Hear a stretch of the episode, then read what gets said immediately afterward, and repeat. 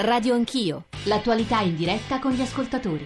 Saluto subito Ministro Costa, buongiorno e benvenuto. Troppo spesso chi si difende in casa si trova esposto ad un lungo processo penale per determinare alla fine la sussistenza della legittima difesa. Ci siamo detti, diciamo una riflessione mi pare comune.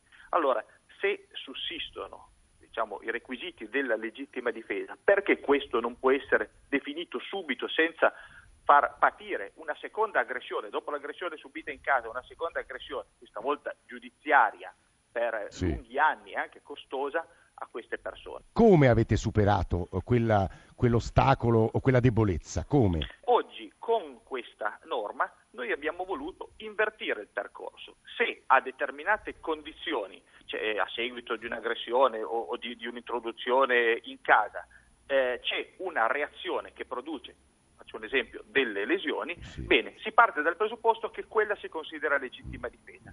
Spetterà all'accusa dimostrare il contrario. Molto chiaro il Ministro Costa, Nicola Molteni, Lega Nord, perché non va bene questo impianto? La prima considerazione che faccio è che questa legge nasce morta, nel senso che basta leggere le prese di posizione, la presa di posizione che oggi ha il nuovo segretario sì. del Partito Democratico, quale è colui il quale ha mosso le critiche più feroci nei confronti della legge che è stata approvata ieri. Questa legge probabilmente verrà cambiata al Senato e quindi non verrà mai sì, eh, approvata, sì, per cui non avremo mai nessuna modifica e nessun miglioramento sulla legge della legittima difesa. Dico anche introducendo il concetto di legittima difesa laddove vi è un'aggressione durante le ore notturne si sia creato un capolavoro di confusione di caos giuridico perché oggi il messaggio che passa è se vengo aggredito durante le ore notturne posso difendermi, ci siamo infilati in una confusione giuridica che eh. difficilmente qui accanto a me c'è Carlo Ancona che è un magistrato. Il discorso della notte eh. non è una stupidaggine.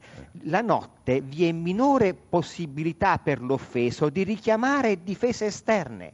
Ecco perché la notte cioè, si aggrava. svegliare i carabinieri. Svegliare i carabinieri, fare ricorso, urlare, fare ricorso al vicino e così via.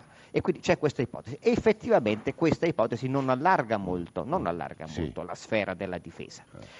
La successiva però invece l'allarga decisamente. Perché? Perché si tratta, eh, l'ipotesi è quella della reazione a seguito dell'introduzione nei luoghi con violenza o persone. Allora, ogni volta che vi sia un'effrazione, si presume già che vi sia una reazione legittima. E questo si badi bene senza che vi debba essere alcuna proporzione tra offesa reazione difensiva.